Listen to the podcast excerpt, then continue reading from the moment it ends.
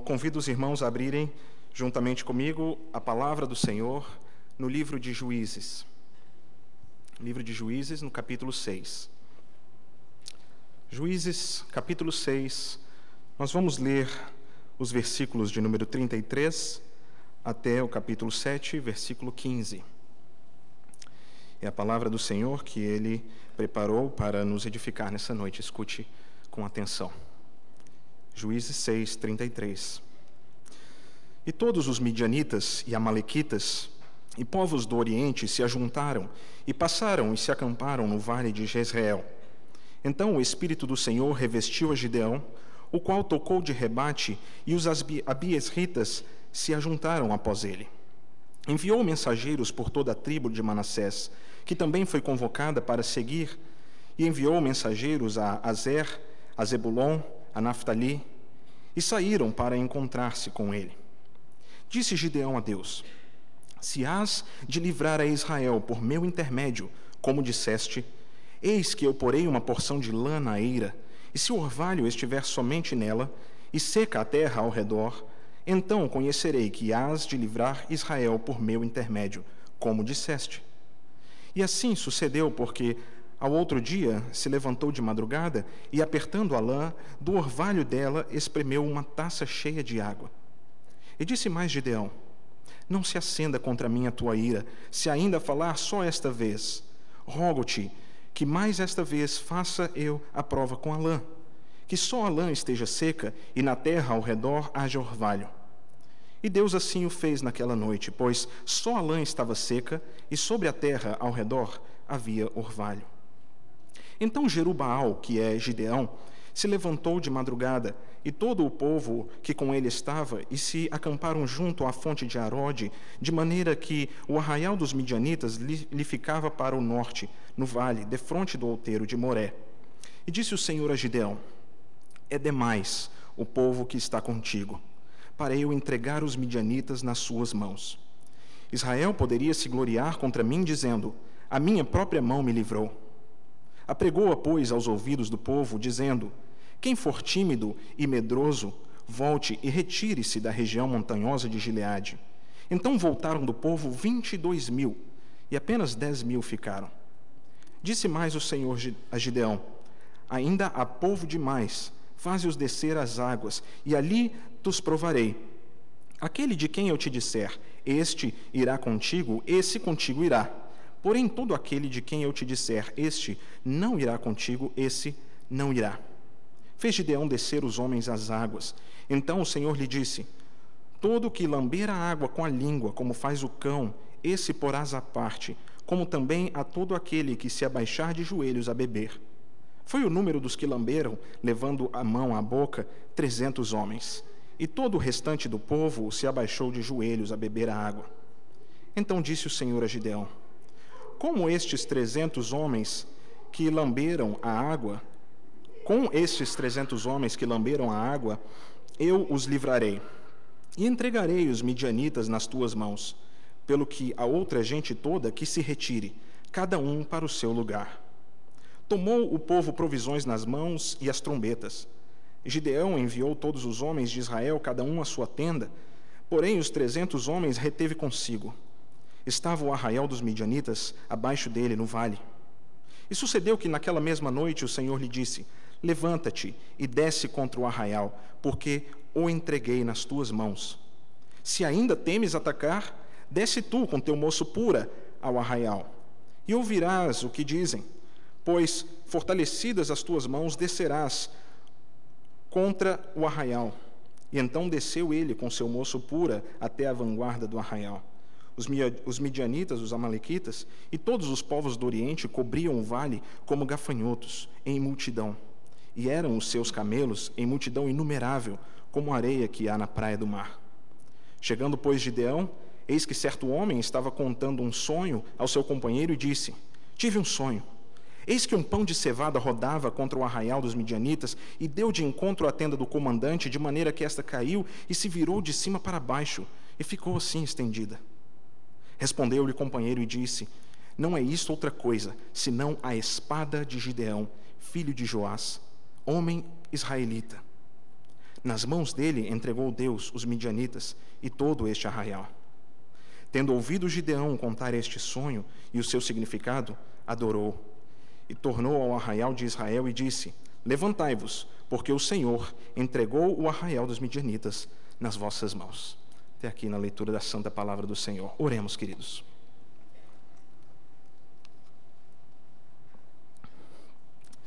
Senhor, eis aqui o teu povo que, com tua palavra aberta e lida, ouvida, aguarda ser enchido pela tua palavra, como que vasos de barro que são repletos de tesouros preciosos, a palavra do Evangelho, a palavra da reconciliação.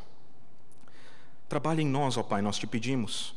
Dá-nos coração humilde, dá-nos coração dócil para que sejamos tratados pelo Senhor e nos ajude, ó Deus, a entender e a compreender as coisas para além das aparências, como elas de fato são. Abençoa-nos, ó Deus, para que, repletos da tua palavra, possamos servir até o dia da nossa morte como vasos ministradores, utensílios úteis nas tuas mãos. Em nome do Senhor Jesus é que nós oramos, pedindo amém. Queridos, nos últimos dias, nesses nossos dias, uma das maiores preocupações que as pessoas têm é, sem dúvida alguma, a forma como elas vão ser vistas pelos outros. É claro que isso não é uma característica apenas da nossa geração, essa preocupação com as aparências.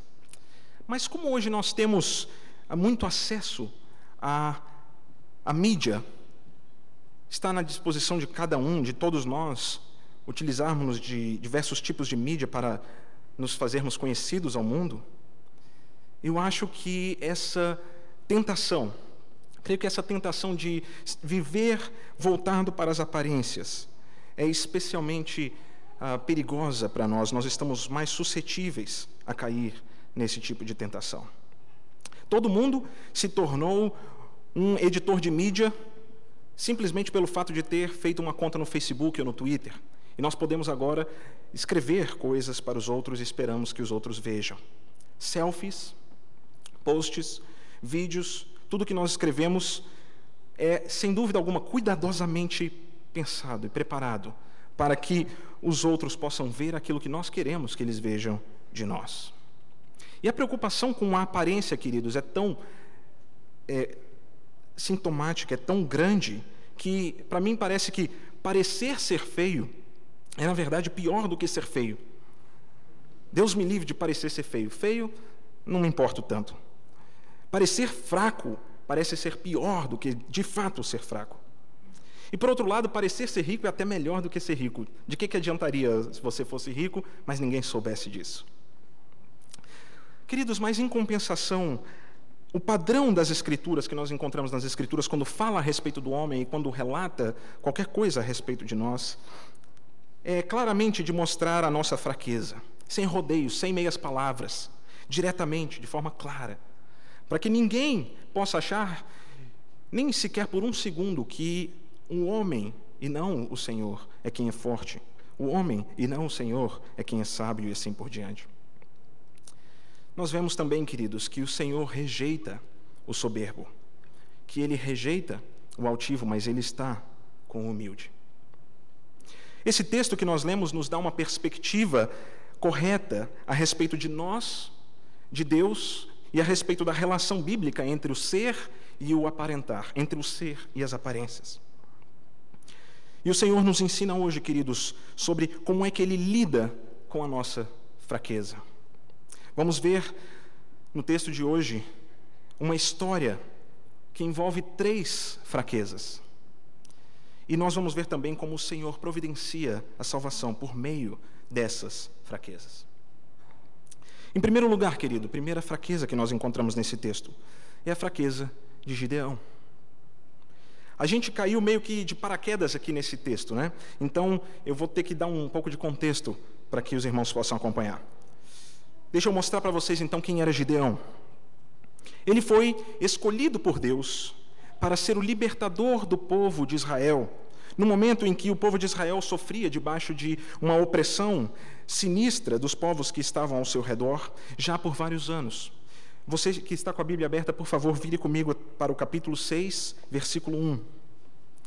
Diz assim a palavra de Deus: Fizeram, está falando de Israel, fizeram o que era mal perante o Senhor. Por isso, o Senhor os entregou nas mãos dos midianitas por sete anos. E o Senhor então escolhe Gideão para libertar esse povo, e veja agora o versículo 14, o que o Senhor fala para Gideão. O Senhor encontra com ele e diz: Vai nessa tua força e livra Israel das mãos dos midianitas. Porventura não te enviei eu? Parece um pouco irônico, mas nós vamos explorar isso um pouco mais a respeito da força de Gideão. Mas é importante entender, queridos, que Gideão não era o melhor candidato, nem mesmo em termos humanos. Na verdade, Gideão mesmo reconhece que ele era um dos menores na casa do seu pai. Isso está no texto imediatamente ao que nós lemos. Depois você pode olhar com mais atenção. Ele mesmo diz que ele era um dos menores na casa do seu pai, que a sua própria família era uma família pobre. Ainda assim, o Senhor vem até ele, até Gideão, e dá repetidas vezes instruções e diz, por meio de promessas, e garante que o próprio Senhor estaria com Gideão na batalha. A grande promessa dos versículos que precedem o nosso texto é a seguinte: Deus diz para ele: Gideão, eu estarei contigo. Queridos, no texto de hoje, vemos então que Gideão, ainda assim, mesmo depois de ter recebido diversas vezes a palavra de Deus, precisa de algo mais para que ele tenha segurança. Ele precisa de algo mais, mostrando claramente que ele é um homem fraco. Um homem fraco na fé. Não é que Gideão não tenha fé em Deus, não é que ele não creia em Deus, não é que ele seja reverente, não é que ele seja um ateu. Ele é simplesmente um homem de, pouco, de pouca fé, de pequena fé. Ele precisa ser diversas vezes, repetidas vezes, reassegurado de que o Senhor vai mesmo cumprir o que ele prometeu. Ele é um homem de pouca fé, como o Senhor Jesus Cristo mesmo disse muitas vezes aos seus discípulos: ó oh, homens de pequena fé. Ele é como eu e como você. O verso 33 então começa estabelecendo o palco para essa grande batalha, e é onde nós começamos o nosso texto hoje. Todo ano os midianitas vinham para atacar Israel, que estava já há sete anos indefeso. Queridos, o sofrimento de Israel era tanto que eu pensei, pensei como ilustrar esse sofrimento, e acho que a única forma que eu consegui é talvez para contextualizar, dizer que é igual a nossa situação que nós sofremos todo final de mês de abril, que vem alguém mais forte do que você e tira bastante do que você produziu, do que você trabalhou para conquistar. Todo ano. Pois bem, no verso 33, então, o dia, aquele dia daquele ano, veio de novo sobre Israel. E o povo, então, os povos ao redor já estavam preparados para invadir. E é nesse momento, então, que o Senhor começa a cumprir a sua palavra, a sua promessa para Gideão. De que ele estaria com Gideão e iria providenciar a vitória, entregaria os midianitas nas suas mãos. E aí o verso 34 então diz que o Espírito do Senhor se apossou, revestiu Gideão. Queridos, essa ideia do Espírito revestir alguém é muito comum no, no Antigo Testamento.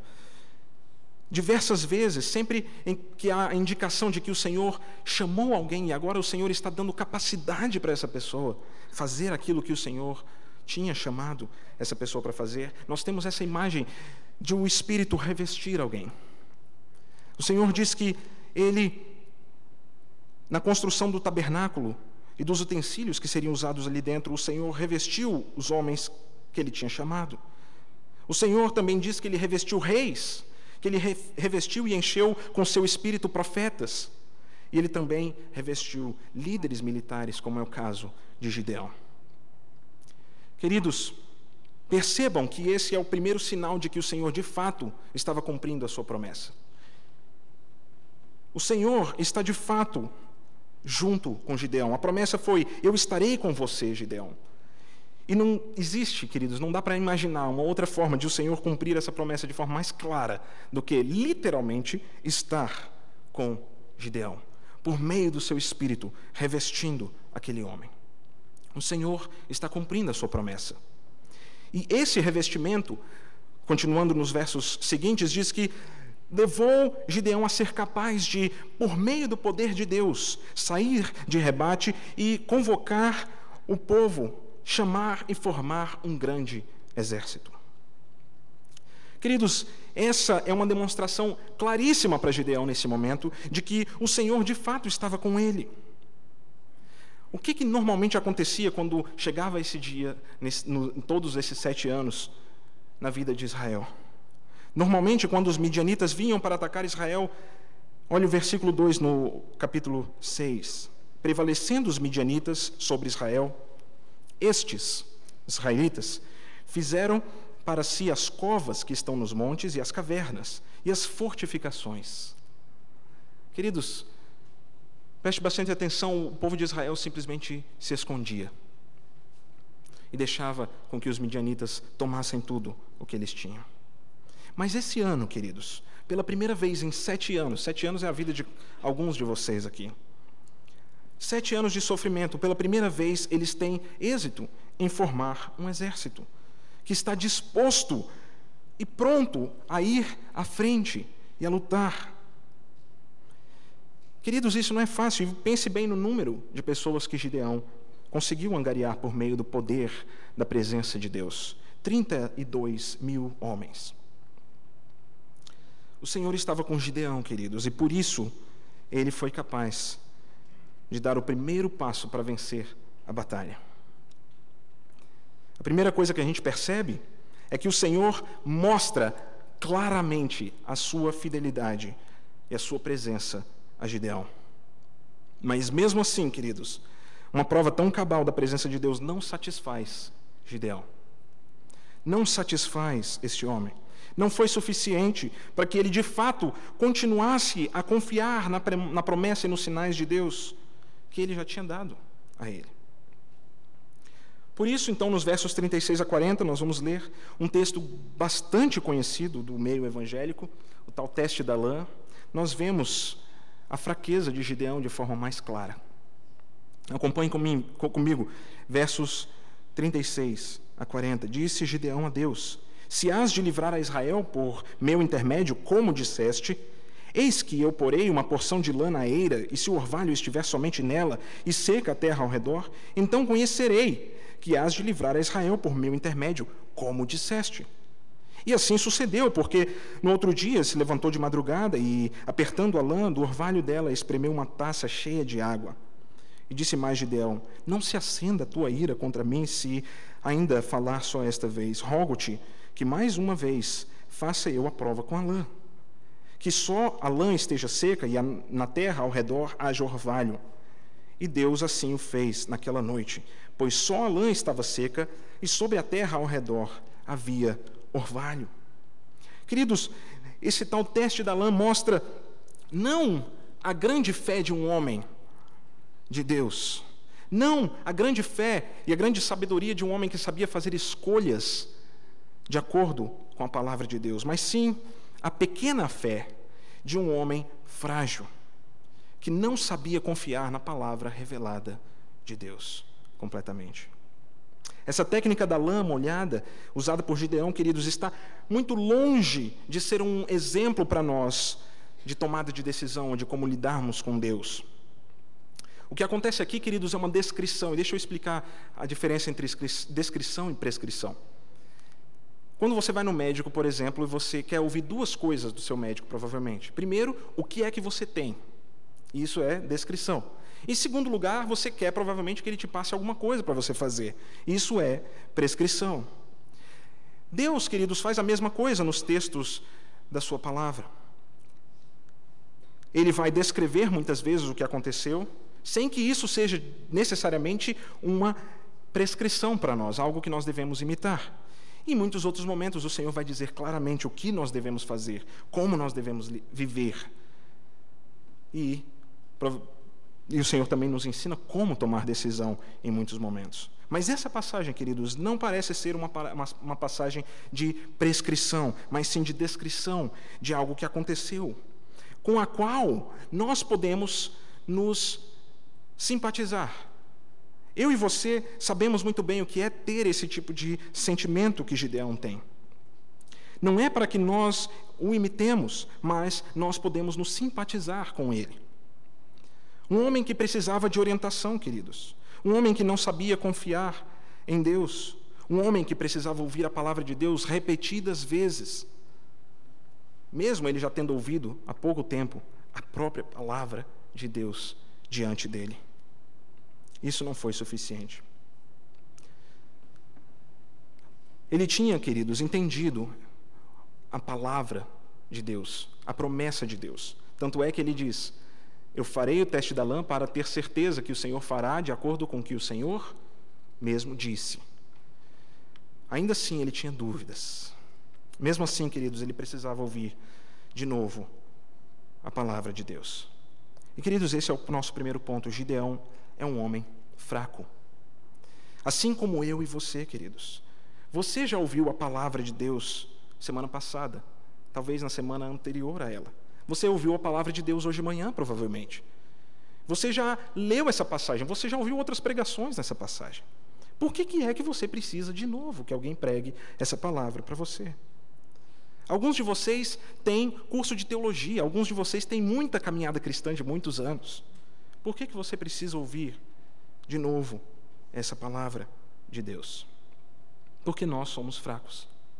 Porque nós temos uma fé fraca. Em segundo lugar, queridos, a segunda fraqueza que nós vemos. Já vimos a fraqueza de Gideão, que reflete a nossa fraqueza individual. A segunda fraqueza que nós temos aqui nesse texto é a fraqueza do povo de Deus como um todo. A gente poderia pensar que, tudo bem, a gente é fraco individualmente, mas quando nós estamos juntos em igreja, daí nós somos fortes, não é por isso que nós estamos aqui? Quando estamos juntos como igreja, nós Trabalhamos igual as formiguinhas. Uma corta a folha e carrega, quando a outra solta, uma solta, a outra pega. Mas, queridos, não é isso que o Senhor fala sobre a força do seu povo. O Senhor dá sim uma promessa de que as portas do inferno não prevalecerão contra o seu povo, contra a sua igreja. Mas o Senhor nunca diz que nós somos fortes. Na verdade, é exatamente o oposto que nós vemos nesse texto. Quando Gideão é revestido pelo poder de Deus, ele consegue então finalmente juntar esse exército grande, numeroso, e eles estão prestes a começar a batalha. O que, que acontece? Alguma coisa acontece, queridos, que pega todo mundo ali de surpresa. Antes de iniciar a batalha, Deus, o comandante, diz e faz uma coisa que, aos olhos de todos os homens, parece uma estratégia de guerra muito louca, muito ah, desajeitada. Dá uma olhada no capítulo 7, queridos, versos 1 a 7. Então Jerubaal, que é Gideão, se levantou de madrugada e todo o povo que com ele estava se acamparam junto à fonte de Arode, de maneira que o arraial dos midianitas lhe ficava para o norte do vale, no vale defronte do outeiro de Moré. Disse o Senhor a Gideão: É demais o povo que está contigo, para eu entregar os midianitas nas suas mãos. Israel poderia se gloriar contra mim, dizendo: A minha própria mão me livrou. Apregou-a, pois, aos ouvidos do povo, dizendo: Quem for tímido e medroso, volte e retire-se da região montanhosa de Gileade. E então voltaram do povo vinte e dois mil, e dez mil ficaram. Disse mais o Senhor a Gideão: Ainda há povo demais.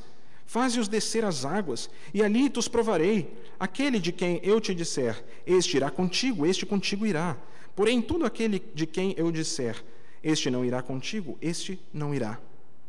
Fez Gideão descer os homens às águas, e então o Senhor lhe disse: Todo que lamber a água com a, com a língua, como faz o cão, esse porás à parte, como também todo aquele que se abaixar de joelhos a beber. Foi o número dos que lamberam, levando a mão à boca, trezentos homens. E todo o restante do povo se abaixou de joelhos a beber a água. E então disse o Senhor a Gideão: com estes trezentos homens que lamberam a água, eu vos livrarei e entregarei os midianitas nas tuas mãos, pelo que a outra gente toda que se retire, cada uma, cada um para o seu lugar. Queridos, depois então de Gideão ter mostrado duas vezes a sua necessidade de receber mais segurança da parte do Senhor, o que ele provavelmente esperava que acontecesse é que o Senhor fizesse uma das duas coisas: ou mandasse mais gente, ou pelo menos fortalecesse o coração de Gideão para que ele pudesse ver que ele já tinha povo suficiente para derrotar os midianitas. E não teria nada errado, queridos, se o Senhor tivesse feito uma dessas duas coisas. Tivesse ou mandado mais pessoas ou falado para Gideão: Gideão, segura aí que eu já providenciei tudo o que você precisa. Queridos, não tem nada de errado em o Senhor utilizar meios ordinários, normais, para ganhar uma guerra. Assim como também não tem nada de errado se o Senhor quiser utilizar a chuva para regar a plantação de um agricultor. Em ambos os casos, queridos, é o Senhor quem age, é o Senhor que dá a vitória tanto no campo de batalha quanto no campo da lavoura, ou em qualquer outra situação da vida. Mas nesse momento, pareceu melhor aos olhos do Senhor que ele utilizasse outros meios, meios menos normais, meios menos ordinários, por causa de um motivo bastante didático. E a partir disso, chamar a nossa atenção para a nossa necessidade de confiar na palavra dele. Com certeza, queridos, essa não era a reação que Gideão esperava do Senhor. Enquanto Gideão pede mais força, o Senhor resolve diminuir a força desses homens. Ou melhor, o Senhor resolve mostrar quem eles realmente são. Queridos, é importante a gente entender o que significa esse, essa redução, essa diminuição do exército de Gideão para que a gente não caia no mesmo erro que muitas vezes a gente ouve por aí. Em diversas igrejas eu já ouvi esse erro muitas vezes de interpretação desse texto. O versículo 2 do capítulo 7, eu já vou te indicar, é a chave para você interpretar essa passagem de forma correta. Esse verso, verso 2, capítulo 7, diz que o motivo pelo qual Deus fez essa estratégia não é que o Senhor estava inventando uma técnica para descobrir quem estava realmente preparado. Isso é o que a gente ouve muitas vezes por aí. Mas o que o Senhor está de fato fazendo ao reduzir o número do exército é separar um povo e reduzir o seu exército para que ele possa representar exatamente quem Israel é.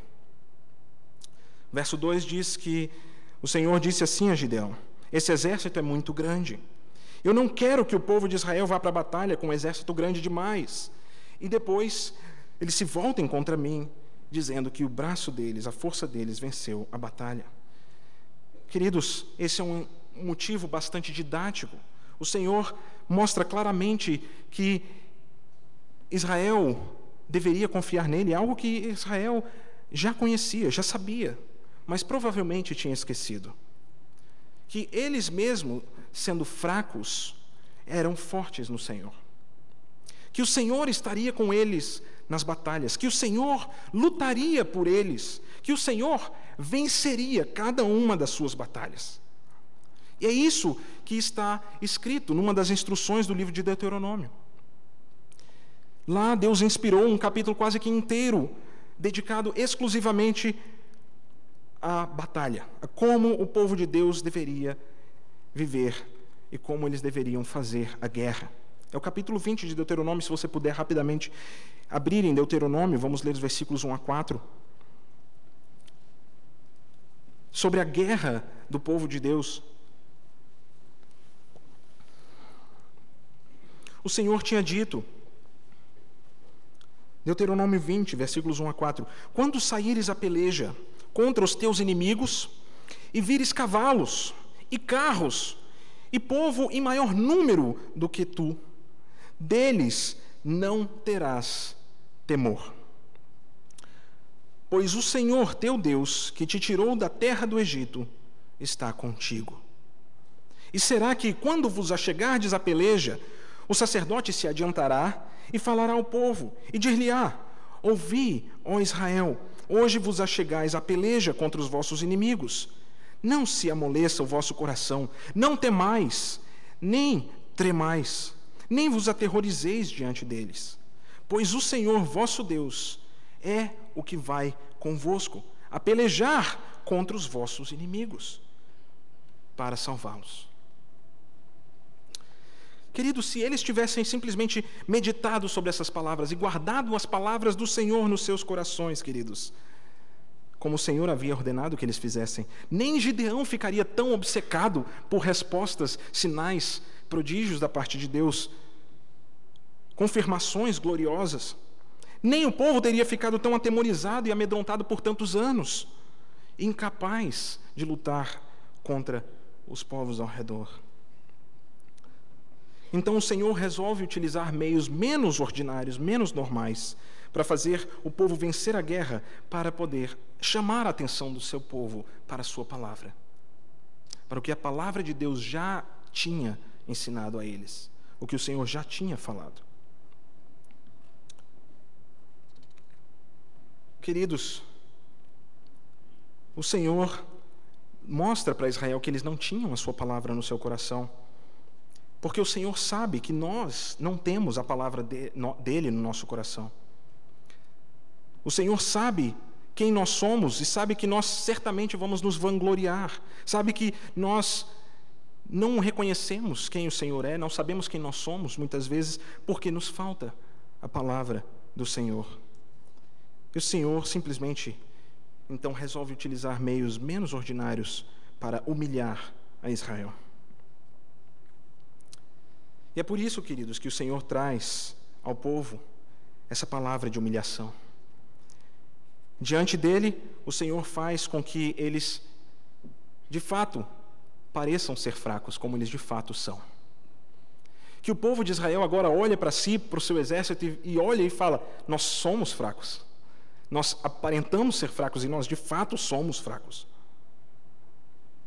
E por isso que o Senhor traz, em primeiro lugar, Olha o verso 3 do capítulo 7, uma palavra que está é extraída do próprio livro de Deuteronômio, capítulo 20, mais uma vez.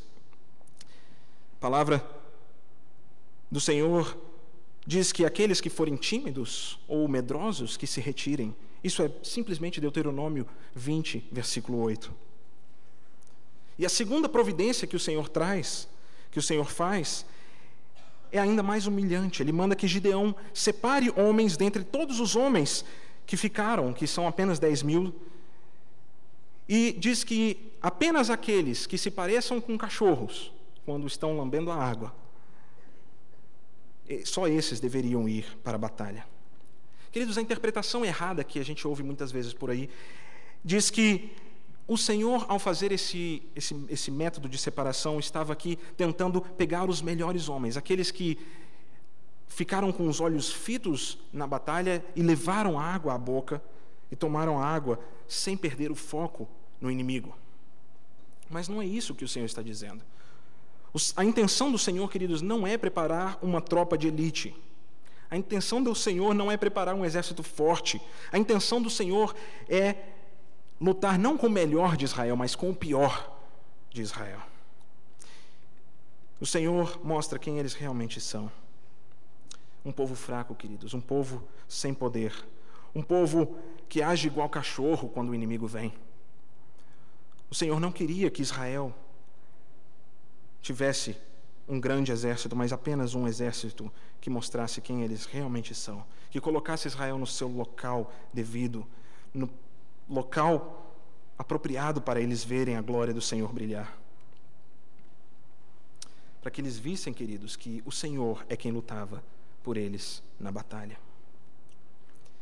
Assim como Gideão, queridos, o povo como um todo precisa ser relembrado da palavra de Deus, sobre as suas promessas. Queridos, nós precisamos ser relembrados continuamente das, nossas, das promessas do Senhor.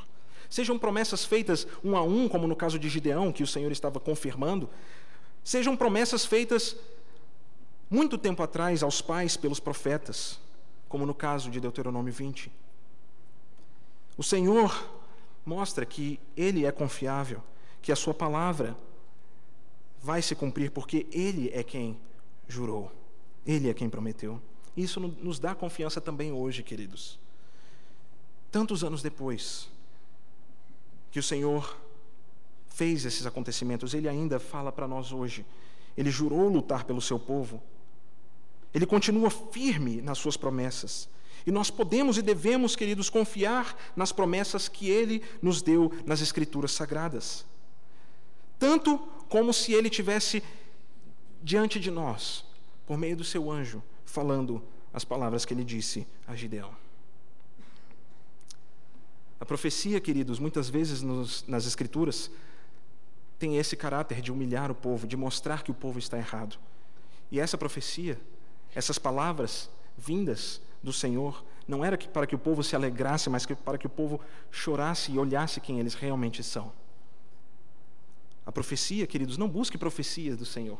As profecias que o Senhor trouxe normalmente têm caráter de condenação, junto com palavras de salvação também. Mas normalmente as profecias vão mostrar que nós deveríamos ter confiado na palavra que já havia sido dada. Queridos, nós temos tudo o que nós precisamos na palavra de Deus. Nós precisamos confiar para que quando o dia mal chegar, queridos, nós nos apeguemos à palavra do Senhor que nós já temos no nosso coração. Então vimos, queridos, já duas coisas, duas fraquezas nesse texto. A fraqueza de Gideão, que se parece bastante com a nossa fraqueza individualmente, e também vimos a fraqueza do povo de Deus como um todo, que deve nos levar a confiar nas promessas de Deus. E em terceiro lugar, a terceira fraqueza que esse texto nos mostra é a fraqueza do próprio Deus. Pode parecer estranho, queridos, falar de fraqueza com relação a Deus. E o pessoal da sala de atributos de Deus provavelmente já está com a anteninha ligada aqui, pensando: o que, que esse cara está falando? Eu não estudei fraqueza nos atributos de Deus. Queridos, parabéns. Se você estranhou o termo fraqueza ser ligado ao Senhor, parabéns. Você tem uma teologia muito saudável. Mas sim, é muito estranho, muito perigoso falar sobre a fraqueza de Deus, usar esse tipo de linguagem. Por isso, preste bastante atenção quando eu explico, para que não fique nenhuma dúvida. Talvez você se lembre de outra pessoa que falou a respeito da fraqueza de Deus. Talvez você se lembre de uma outra pessoa que falou sobre a fraqueza de Deus hoje mesmo, nesse púlpito. O apóstolo Paulo, em 1 Coríntios 1, versículo 21, diz assim, queridos: Visto como na sabedoria de Deus o mundo não conheceu pela sua própria sabedoria, aprove a Deus salvar os crentes pela loucura da pregação. E no verso 25, porque a loucura de Deus é mais sábia do que os homens, e a fraqueza de Deus é mais forte do que os homens. Queridos, eu só estou aqui empregando um termo paulino, ok? Eu só estou pegando emprestado palavras de Paulo para mostrar que toda a história da redenção, queridos, é uma grande história da fraqueza de Deus. É uma grande história da fraqueza do seu povo, mas que o Senhor não está longe de nós. É uma história de fraquezas.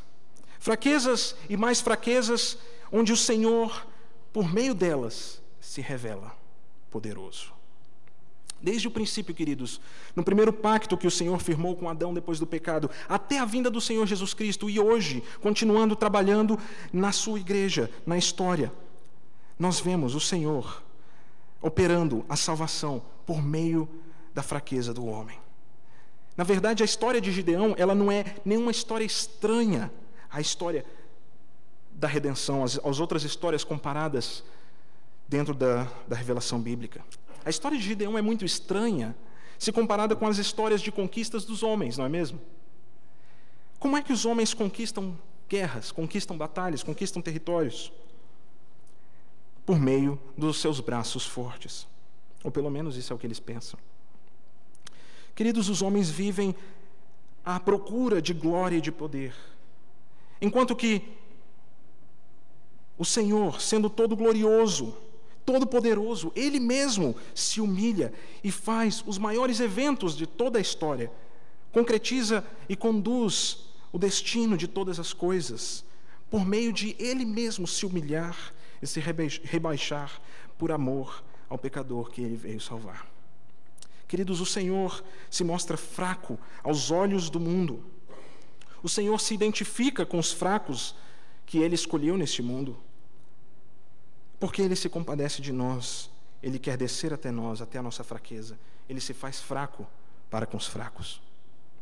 E é por isso que Paulo, entendendo os métodos de Deus, que são tão contrários aos métodos do mundo, por causa da revelação que ele tem por meio do Espírito, ele diz que a mensagem da salvação é, de uma capa a outra das Escrituras, loucura para os que se perdem, fraqueza para os homens.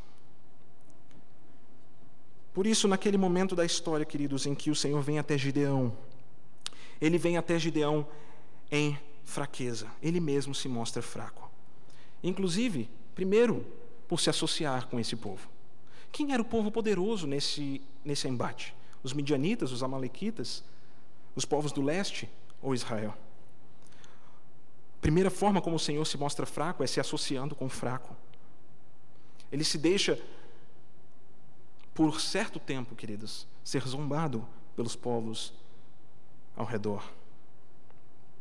O Senhor se associa com o fraco, sem deixar o seu poder, sem deixar o seu controle, sem que ele, em seu ser, se torne fraco, mas ele se associa com o fraco.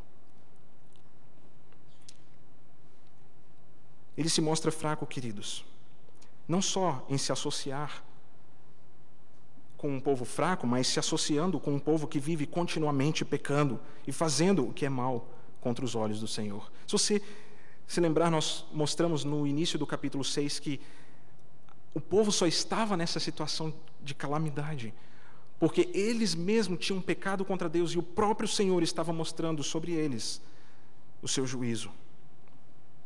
Ainda assim, queridos, o Senhor vem para livrá-los. E mesmo depois de o Senhor ter escolhido livrar esse povo, ele resolve fazer isso por meio de instrumentos humanos. Ele não precisava fazer isso. Mas ele decide estar presente, cumprir a sua promessa que ele fez, não só a Gideão, mas a todo o povo de Deus: Eu estarei contigo. Para que nós pudéssemos desfrutar da presença dele. O Senhor se mostra fraco, queridos, ao permitir que Gideão seja, de todos os homens, o líder do seu povo nesse momento. Um homem que não tinha capacidade para liderar o povo em batalha. E o Senhor se mostra fraco ao ouvir o clamor de Gideão. Gideão, queridos, era um homem fraco, de fé fraca, idólatra, e que duvidou da palavra de Deus por diversas vezes. Queridos, pense bem o que, que o teste da lã significa diante dos olhos do Senhor. Pense a respeito de o que isso significa diante de Deus. Um homem dizer que ele prefere confiar num sinal visível, palpável, do que confiar na palavra de Deus, que ele tinha repetido, não só em Deuteronômio, mas também duas vezes diante dele. O próprio anjo de Deus estava ali, e ainda assim ele prefere um sinal, uma lã que ele pode manusear. O que, que vale mais, queridos? Palavra de Deus ou a palavra de Gideão, demandando que Deus se submeta aos seus desígnios. Uma lã cheia de água ou a palavra de Deus, ou a palavra dada por Moisés. E olha só a palavra que Gideão utiliza quando ele faz o teste da lã. Ele diz: Não se ire contra mim, porque mais uma vez eu te testo mais uma vez eu te provo, queridos, essa é exatamente a mesma palavra que em Deuteronômio 6 condena que o homem tente ao Senhor. Você se lembra que o Senhor Jesus Cristo foi tentado também a tentar a Deus. Tentar o Senhor, queridos, é colocar o Senhor debaixo de si mesmo. Fazer com que o Senhor se submeta aos seus demandos, aos seus mandos e desmandos. Mas o mais interessante, queridos, não é que o homem de Deus faça isso. O mais interessante, o mais maravilhoso é que o Senhor atende.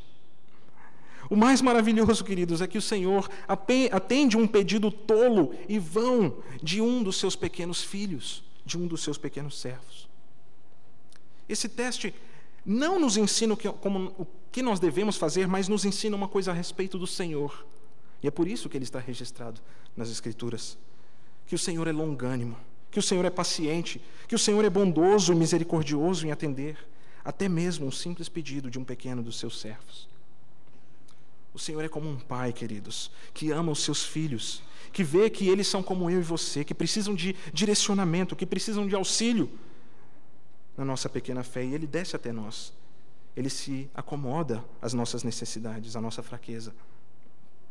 E veja só o que mais que o Senhor faz nos versículos 9 a 15 Diz assim a palavra de Deus: Sucedeu que naquela mesma noite o Senhor lhe disse, acompanhe comigo, versículo 9, capítulo 7 de Juízes.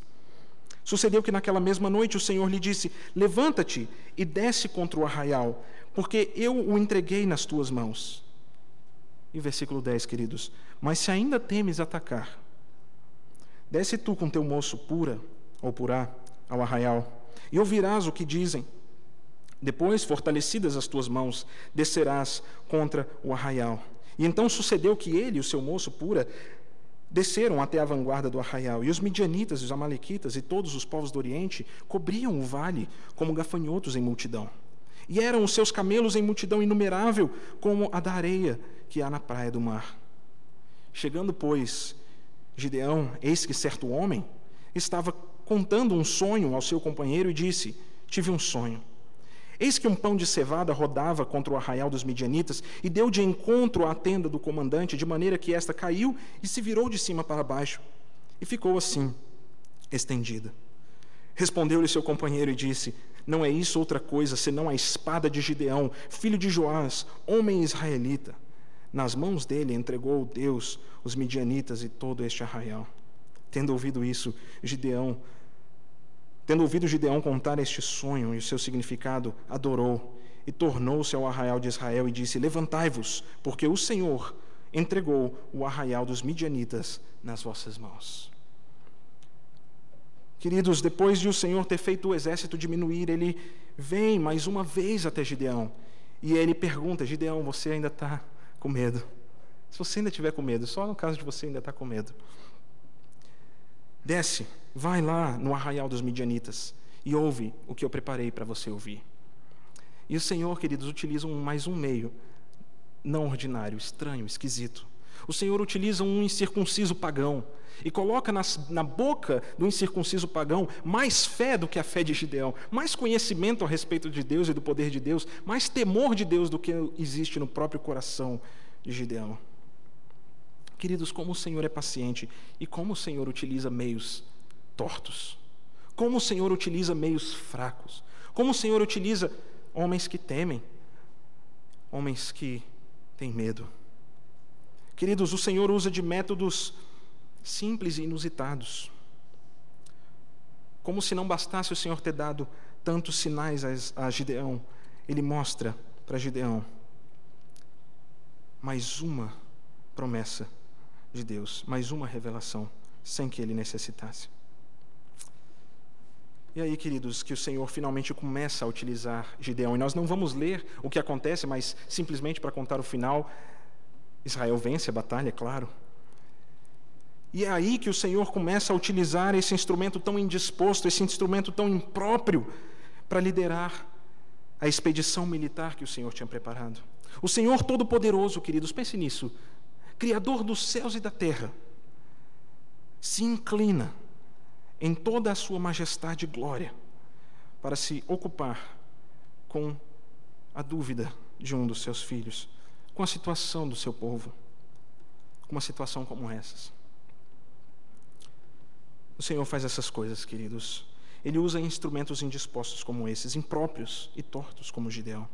Como os trezentos lambedores de água igual cachorro, como nós, que não estamos muito longe desses trezentos homens. O Senhor usou em toda a história da igreja homens tão simples quanto todos esses, e Ele continua a utilizar 300 homens aqui hoje. Lutero, por exemplo, não era um teólogo cheio de confiança, cheio de sabedoria quando ele começa a sua reforma, a sua carreira como reformador da igreja, mas, mesmo apesar de diversas dúvidas que ele tinha e de muitas fraquezas, ele sabia com certeza que a lógica de Deus, a forma como Deus trabalha no mundo, estava estampada de forma mais clara na cruz, justamente, queridos, no lugar onde Deus se mostrou mais fraco para com os fracos. Lá, Lutero diz que ele aprendeu que o Senhor constantemente confunde os soberbos a usar coisas que para eles parecem fracas. E ele utiliza isso olhar para a cruz como um, um método de entender tudo, tudo o que o Senhor faz. Ele tinha aprendido a olhar para a cruz e não se envergonhar dela, porque ela é o poder de Deus, O poder, queridos, inigualável, soberano. O poder criador, o poder redentor de Deus. Encontrados, pasmem, não nas coisas mais belas deste mundo, não nas coisas ricas, não na força, não nas coisas respeitáveis. O poder de Deus, queridos, é revelado em Gideão e nos seus 300. Mas o poder de Deus se revelou mais claramente na fraqueza da cruz de Cristo. E é na sua derrota e na sua morte que ele sofreu nas mãos de homens perversos que o Senhor triunfou sobre a morte e sobre a perversidade. Poder revelado, escondido em fraqueza. A salvação em Cristo é o paradigma, a forma como Deus utilizou para atuar em todo em toda a história e hoje na sua igreja. Você, querido, pode olhar ao redor, pode olhar na sua vida e pode começar a reinterpretar todas as coisas que estão ao seu redor por meio desse paradigma.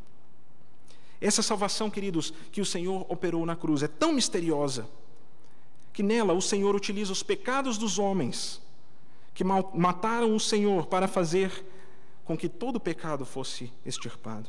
O Senhor utiliza a dor para trazer alegria. Ele utiliza a morte para trazer vida. O Senhor utiliza a fraqueza para estabelecer o seu poder. E Ele pode fazer isso hoje, em mim, em você, que somos o povo dele hoje. Se o Senhor reverteu e utilizou até mesmo o próprio mal em favor do bem, no Senhor Jesus Cristo, Ele pode fazer isso hoje em você. Por isso eu te convido, meu querido, se você está em meio a pecados, se você está em meio a pecados tão pesados que você não consegue clamar ao Senhor. Lembre-se que o Senhor estava em Cristo trabalhando para que o seu pecado fosse completamente perdoado, revertido, que o seu coração fosse transformado. Se você se vê em meio de sofrimento, o Senhor Jesus Cristo pode usar esse sofrimento para o seu bem, para o bem daqueles que temem e amam o Senhor. Todas as coisas, queridos, ganham nova definição. Todas as coisas podem ser vistas agora pelo que elas realmente são, por meio da cruz de Cristo. Tudo pode ser usado para os propósitos de Deus. Até mesmo, querido, o maior dos males pode ser subvertido em favor daqueles que estão em Cristo Jesus. Porque, queridos, a fraqueza do Senhor que é a forma como ele trabalha. Derruba exércitos, transtorna o mundo, transforma pecadores, homens e mulheres como nós, por meio do Senhor Jesus Cristo. Oremos, queridos. Pai, nós nos maravilhamos com tamanha revelação que o Senhor nos deu. Ah, Senhor, quando nós contemplamos os céus, obra dos teus dedos, que é o homem que dele te lembres, ó Pai? que é o filho do homem, que dele o Senhor se compadeça. Ainda assim, Senhor, sabemos que por um pouco de tempo o Senhor Jesus se fez menor do que os homens, para somente depois de ter sofrido e experimentado tudo o que nós passamos, e até mesmo aquilo que nós nunca poderíamos passar, ser elevado novamente às alturas, e é nele, Senhor, que nós esperamos. Que Ele, que transforma todas as coisas, que está ao nosso lado, que tem paciência em nos ouvir, que tem uma palavra de promessa para nós, que Ele continuará fiel às Suas palavras e utilizará pessoas como nós para a glória do Senhor, para a edificação do Teu povo. Até aquele dia, ó Pai, em que estaremos com o Senhor, vendo não mais as costas do Senhor, mas a Tua frente, não mais o Teu lado rasgado, mas a glória resplandecente sobre o nosso rosto. Assim é que nós oramos, Senhor. Tem compaixão de nós. Amém.